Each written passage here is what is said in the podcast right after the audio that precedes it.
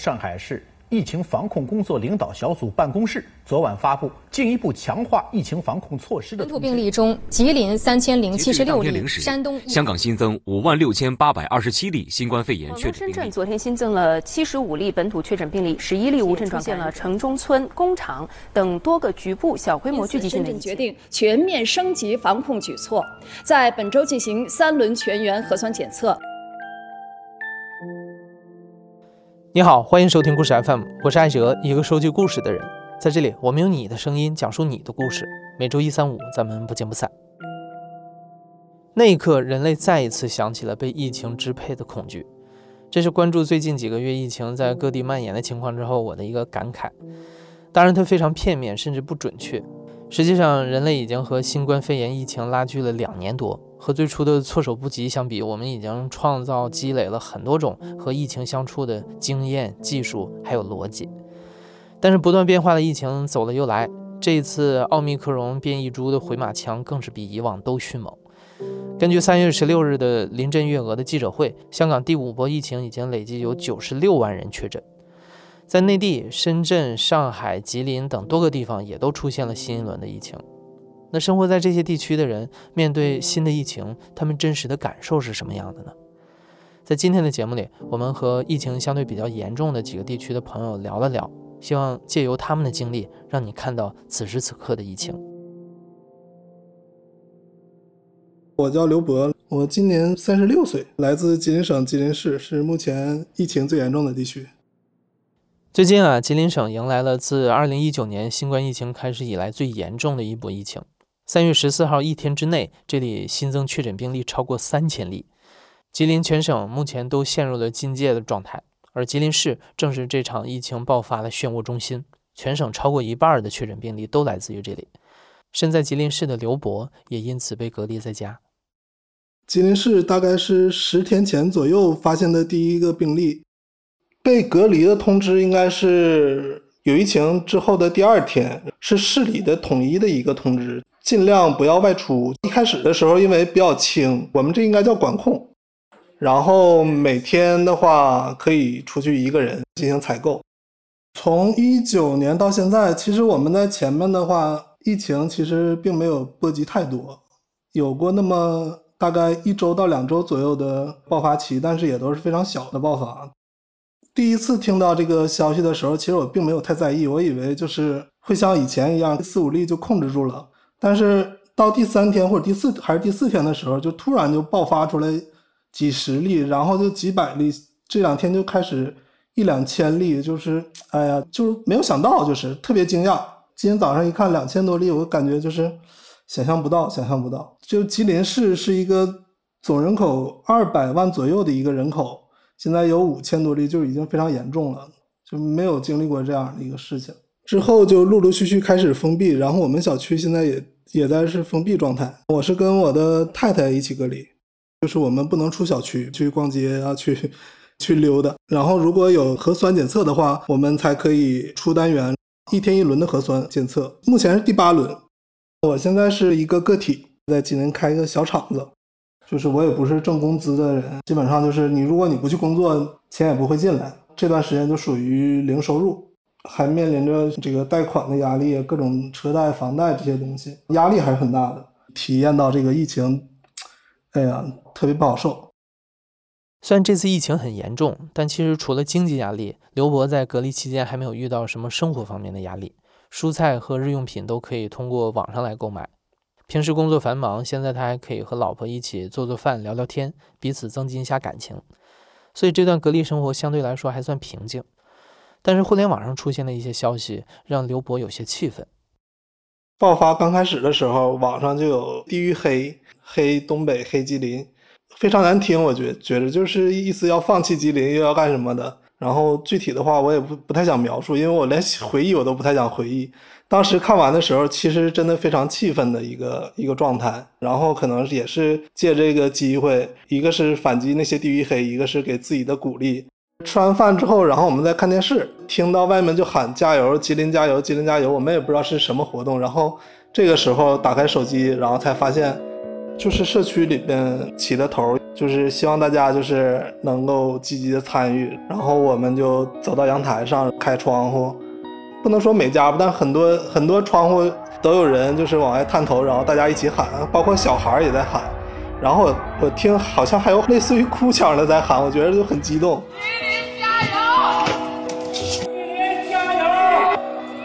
当时也就是气氛烘托到这儿了，也想喊，希望这次疫情别太长，最好是再过一周就可以结束这种。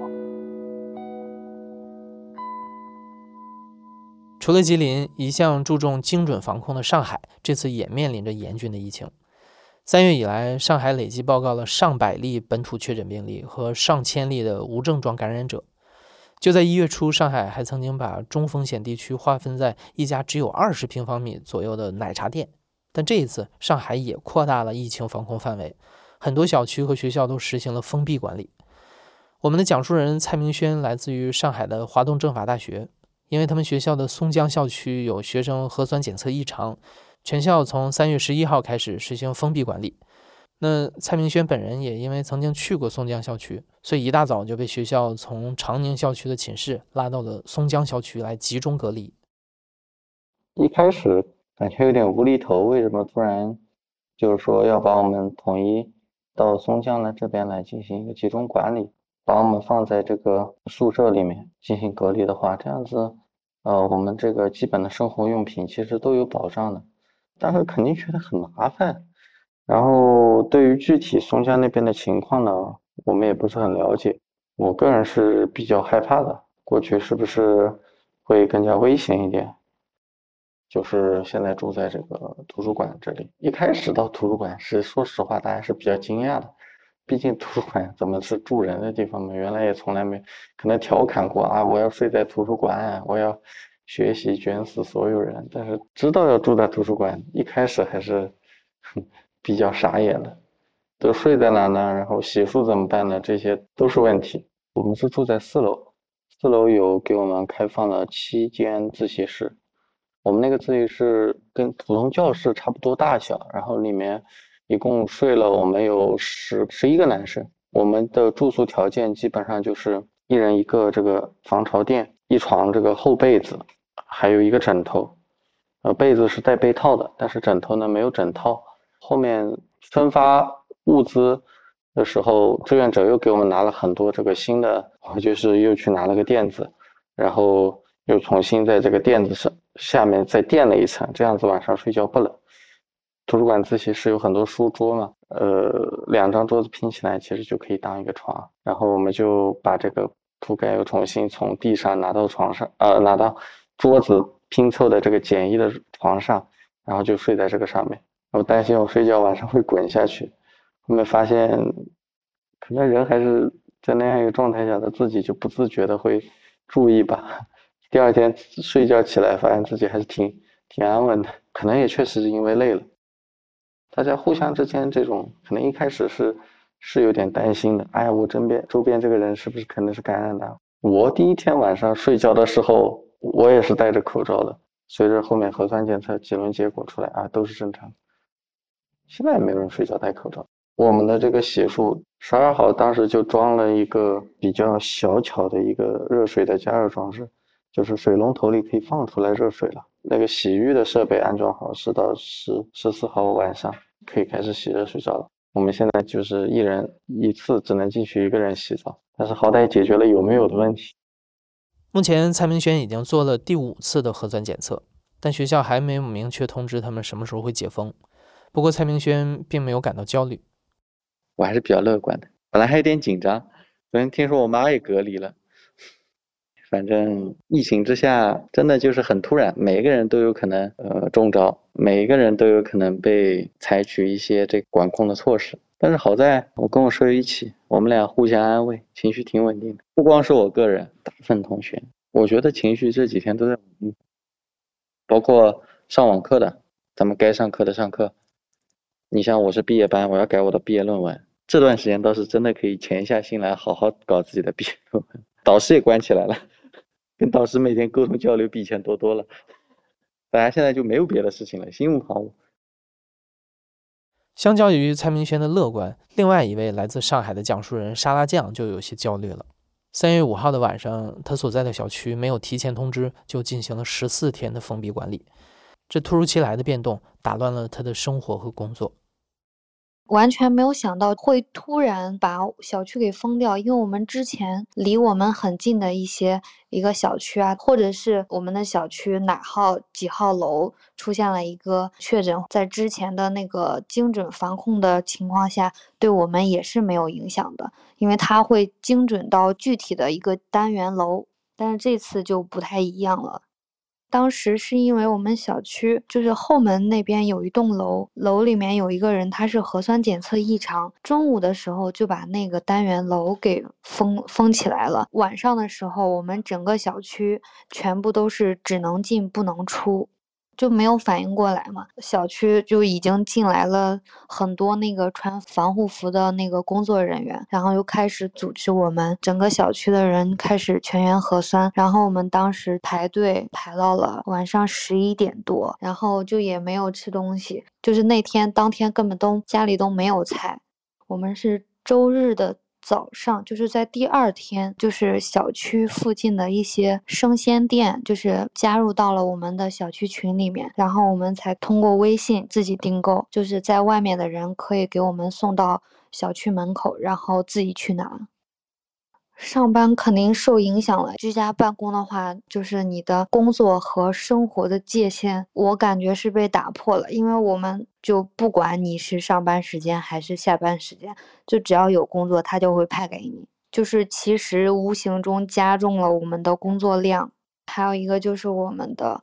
工资的问题，因为我们是合租，几个同学一起合租的，本来他们的工资是正常的。开始居家办公之后，其实工作量并没有减少，但是工资就按百分之六十来发放。其实对我们打工的人来说，我觉得是特别不合理的。三月十五号，沙拉酱所在的小区提前解封，他立马跑去附近的草地溜达了一圈。他说想看一看草地上有没有春天的感觉，结果春天的气息没有感受多少。第二天，上海宣布对全市进行网格筛查，沙拉酱的小区又要封闭四十八小时，所有人都要再做两轮核酸检测。从下午开始，小区附近的每一个店里都挤满了排队抢购物资的人。沙拉酱只买了点馒头和水果，这一次他平静地接受了又要封控两天的事实。他说，时间不知不觉又被偷走。而封闭隔离，感觉也已经是生活的一部分了。其实啊，在上海、吉林这些城市爆发疫情之前，香港的疫情早已经在二月初就出现了爆发趋势。这是香港的第五波疫情，也是自二零一九年以来最严重的一次。三月初，香港单日新增确诊病例超过五万，这突如其来的爆发式病例增长，几乎影响到了这里的每一个人。下面这位讲述者 K K 也被卷入了这波疫情之中。K K 前几年从广东来到香港读书，毕业之后他就暂时留在了香港的一个综合服务中心做社工方面的工作。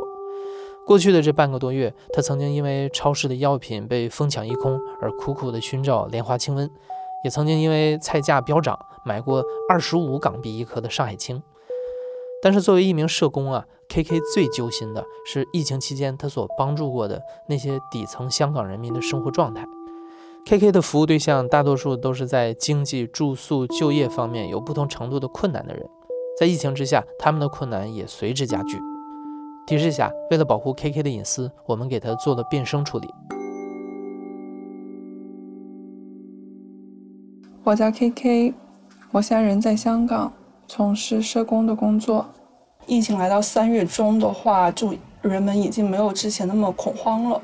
可能最紧张的阶段是三月头那一段时间，那时候是会比平常要多的电话，很多都问我现在失业了，可不可以拿一点钱来度过这个难关？还有一类就是确诊的话，我要怎么去应对呀？有没有一些物资可以提供给他们的？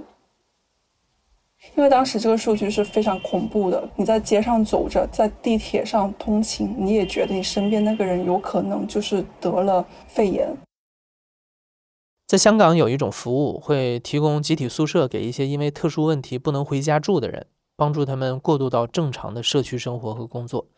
例如，为残疾人准备的暂托宿舍服务，为露宿者准备的短住宿舍服务等等。KK 的工作之一就是帮助这些有困难的人及时找到合适的宿舍。他也需要定期和帮助对象见面，为他们解决生活困难和心理问题。作为一种社会福利，这种集体宿舍本应该是大家的避难所，但是随着新冠病毒传染性的增强，这里似乎变成了一个非常危险的地方。每个人都过着听天由命的生活。很多的宿舍嘛，它都会面临一个情况，就是共住的话，感染的风险会更高一点。我有一个个案，他大概是五十多岁的样子，他因为之前欠下了一些债务，被人追债。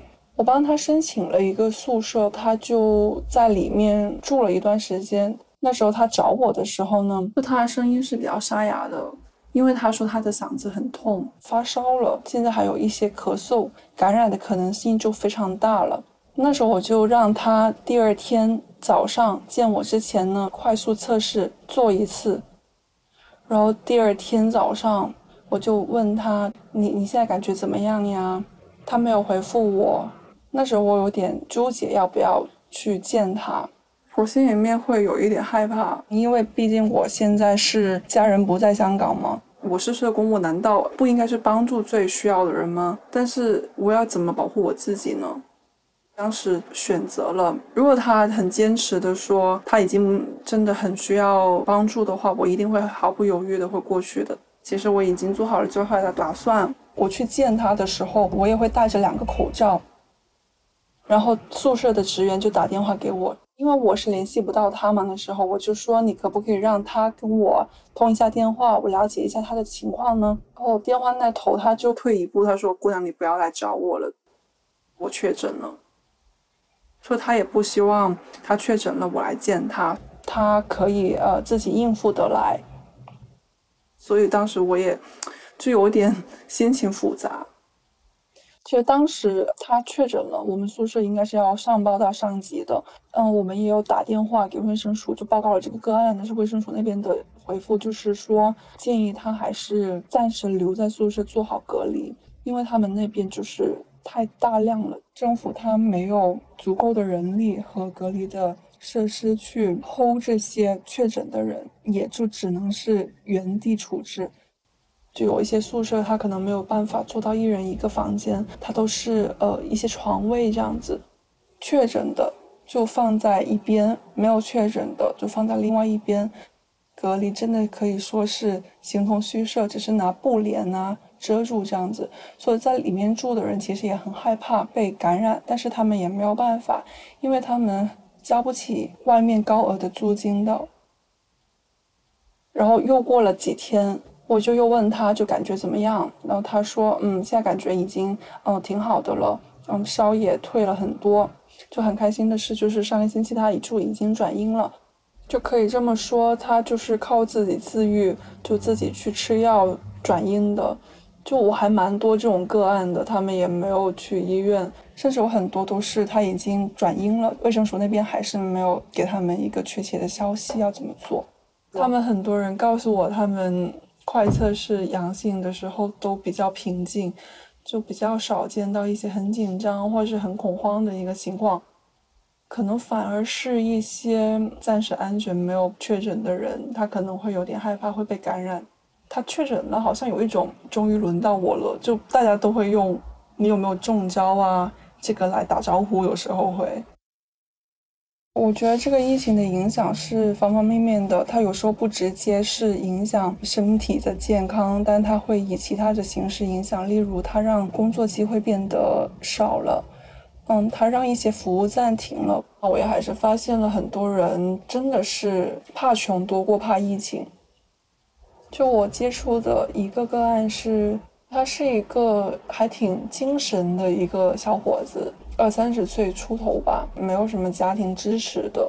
就他之前是在酒吧里面做 bartender 的，然后因为疫情的关系，就政府决定要关停掉酒吧这些娱乐的场所，所以他就接了很多的散工去做，算是高危的工作。就他之前找到了一个在隔离设施的那里的一份清洁的工作嘛，包括是接一些临时演员这样的工作去做吧。他也不怕，嗯，疫情啊这些东西，就是哪里工资高可以当天付款。他是主动打电话给我说，打算过来这边申请一些资金的援助这些。他说，如果不是来找我们的话，他有可能就又做违法的事情去谋生啊，去混口饭吃啊这样子。然后我就关心他，我说你要呃小心一点啊，那边都是一些密切接触者之类的。然后他说他都不怕这些，他现在是没有钱更怕一点。其实我有蛮多个案像他一样，是做一些比较危险一点工作，像清洁，可能会接触到比较多人的一些工作，这种底层但是还是需要有人做的工作。就他们是要赚钱，所以也是要做的。疫情下，我就觉得我好像也很渺小。我给他批的纯属是属于那个经济的援助，就相当于一顿饭钱这样子吧。在突然爆发疫情的香港，不一样的信息充斥着各种渠道，所以除了感染疫情的病患、经济有困难的打工人。那些消息不灵通、缺乏判断力的老人们，尤其是独居老人，也经常陷入焦虑。因为当时的资讯是非常凌乱的，有很多说你有一些政府的热线可以打去咨询，但是那条线是永远不会通的。我有一个个案，他是七十岁的长者，就有一天我跟他一起出去。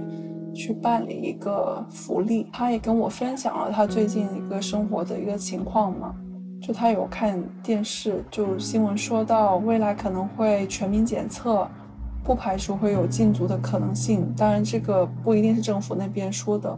这个对长者来说，可能他也会有一个信息的一个不够灵通的情况。我觉得他应该多多少少有一些些焦虑吧。他就拉着我说，他是一个独居的一个长者嘛，所以他也害怕到时候如果进足了，谁来给他提供一日三餐这些。他也不知道是不是像外界传的那样就不准出门，他也不确定全民检测的一个安排，他能不能够及时的获取到，所以这些不确定的消息就会渲染了紧张的一个情绪。我那时候有分享一段话给我的妹妹，是写在二月二十八号的。我奇怪这破疫情怎么这么残酷无情。疫情的代价对很多穷人来说，不是医疗挤兑，不是后遗症，而是失业、公共服务的停摆和养活自己和家人的艰难。我还可以在家办公，但是好多底层人民还要承担很多高风险的这个城市总要有人做的工作。政府的资讯乱七八糟，自救比任何时候都重要。我也只是在这个城市里飘着的人，我也不比他们的资源多到哪里去。我也在要见他们的时候犹豫过、胆怯过。当我在小心翼翼地防御这该死的病毒的时候，我真的看到了好多底层人民立下的艰难。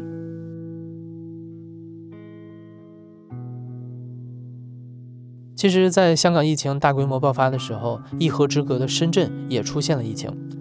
三月十三号的晚上，深圳宣布，第二天起疫情管控将升级，全市所有交通将全部停运。社区、小区、城中村、产业园区都将实行封闭式管理。那今天的最后一位讲述者春天就在深圳平湖的一个工厂工作，但那个时候春天并没有看到这条消息。十三号对他来说只是一个难得的休息日，他去朋友家做了客，逛了街，回到出租屋的时候已经很累了，他很早就睡觉了。但深夜一通电话把他吵醒了。就是在十点三十五分左右，我老公他外甥嘛，他就说组长说让搬到厂里边去住，隔离一个礼拜。他问我，我我上司有没有通知我，呃，让搬到厂里边住？我说没有。然后他挂了电话，他就说我先收拾东西。后来我电话刚挂，这个时候电话打进来了，是我们组长。我当时一下子懵了，因为接外甥电话的时候我是躺着的。啊！突然间坐起来，他就说：“春天呢？你怎么电话老是占线呢？”他就说：“呃，赶紧收拾几件衣服，拿上行李，拿上铺盖，赶紧到厂里，再晚都来不及了。然后电话就挂了，我都懵到那里，我也不知道该收拾什么东西了。当时是有点不敢相信是真的，然后没有发生到自己身上，感觉的还哎呀没那么严重。后来春天的手机就没有停止震动过，不断有消息涌入，催促他赶紧搬到厂里。居家办公在其他人的生活中就意味着离开公司，待在自己的家里。对于春天来说，是离开自己的家，搬去工厂的集体宿舍。消息通知说，十二点之后就无法再进厂。那个时候离凌晨只剩下不到一个半小时，当时是就比较紧张啊，然后我们两个就像打仗一样，我就穿个拖鞋，然后赶紧收拾衣服啊，我老公也开始收拾铺的盖的，嗯然后席子桶盆儿什么的，就刚好外甥不是有个车嘛，都放到他车上，然后我们四个人就把行李拉上到厂里了。后来我们到厂里边进来。我天呐，整个园区里边啊，全部都是三三两两的人拿着席啊、盆儿啊、桶啊，有的骑的电动车，有的开的车，有的步行的，啊，好多人呐，全部都是整个园区里边全部都是人。然后好多人也没有拿行李，没有拿铺盖，厂里边有小卖部，然后去当天晚上的小卖部的架子全部空了。春天住的工厂宿舍是八人间。都是铁架子的上下铺，因为宿舍条件有限，平时很多人选择在外面住出租屋。在他们来的这天之前，有的宿舍已经空了相当长的一段时间。一时间，所有人都在宿管办等分宿舍，等了快三个小时才轮到春天。我们那人一直到到凌晨两点多才分了宿舍。当我们分到宿舍的时候，我刚开始占个下铺，然后那组长把我赶走了，因为。官味的问题，然后我是个员工嘛，我也我也没有说给他玩那么难堪，然后我就我就没办法住个上铺。我们是住在七楼，七楼这房间里边应该都没住过人。我们进来的时候，床板上什么都没有，就是一个床板，那个床啊摇摇晃晃的，然后那个床板上那个灰呀好厚，床板要擦嘛，没有抹布怎么办？就拿着口罩蘸着水都把那口罩啊都擦得黑黑的。然后擦完了，那个床板上全部是水嘛。那个时候已经是三点多了，因为带的行李嘛，铺盖都不多。然后好多人在车间里边拿的那纸箱子铺着，然后就要么一个小被子盖着。因为出租屋的话都是铺的好厚嘛，然后就是睡着很香。可是在这里的话，就是睡睡起来了，然后浑身都是痛的，很不舒服，感觉更乏了。经过兵荒马乱的一夜，周一一觉起来，富士康的母公司红海宣布，深圳龙华、观澜等地的园区暂停营运。春天所在的工厂也通知上午不上班，所以他本来以为可以休息一下。然后我们上午做了核酸，太阳比较大，然后就在阳光的暴晒下，就是很受罪呀，站在那里差不多半个多小时。吃了饭，下午他就发信息说让我们上班，上班了不让打卡。然后我去上班的时候，我还心里想着，他肯定害怕打卡，肯定把卡机那个那个电源都给他关了。我还跟那个女孩子开玩笑，那女孩子还有点不信，怎么可能？我说你不信，我就把那个打卡机，因为人脸刷卡嘛，然后我就把它掀开，一掀开真的是没电的，他们都把那电都给弄。就这样，工厂取消了上下班打卡，让春天悄悄地开始了他的居家办公。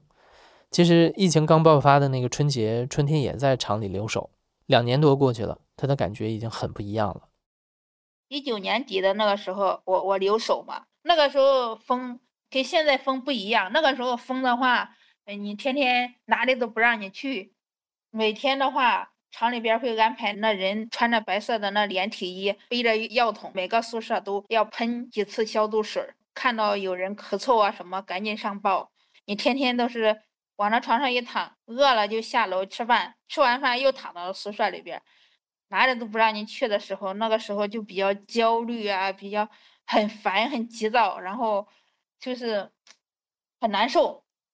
现在好像比以前的话松了很多，他没有说，嗯，到处喷那个消毒水啊，然后我们可以在园区里走动走动啊，然后还可以给同事，然后上到。别人宿舍里边串串门聊聊天啊，这好像慢慢的，疫情刚开始的时候，这人都比较紧张，就不知道该怎么去应对。可是当疫情两三年了以后，慢慢的人都知道该怎么去应对了，就是有一个呃，就是很陌生，慢慢到呃熟悉，最后到熟练的一个过程。在跟我们聊完的晚上九点半，春天还是不知道明天一早是否要上班，需不需要打卡。但春天所说的慢慢习惯，就是面对反复无常的疫情的时候，静待通知。哎，这里有刚刚我们组长发的，明天正常打卡上班，所有人明天开始吃饭时间有所变动，吃饭我会带队去吃饭，所有人不允许在食堂吃饭。只能打包去宿舍吃，特殊时期特殊对待，大家一起努力共克疫情。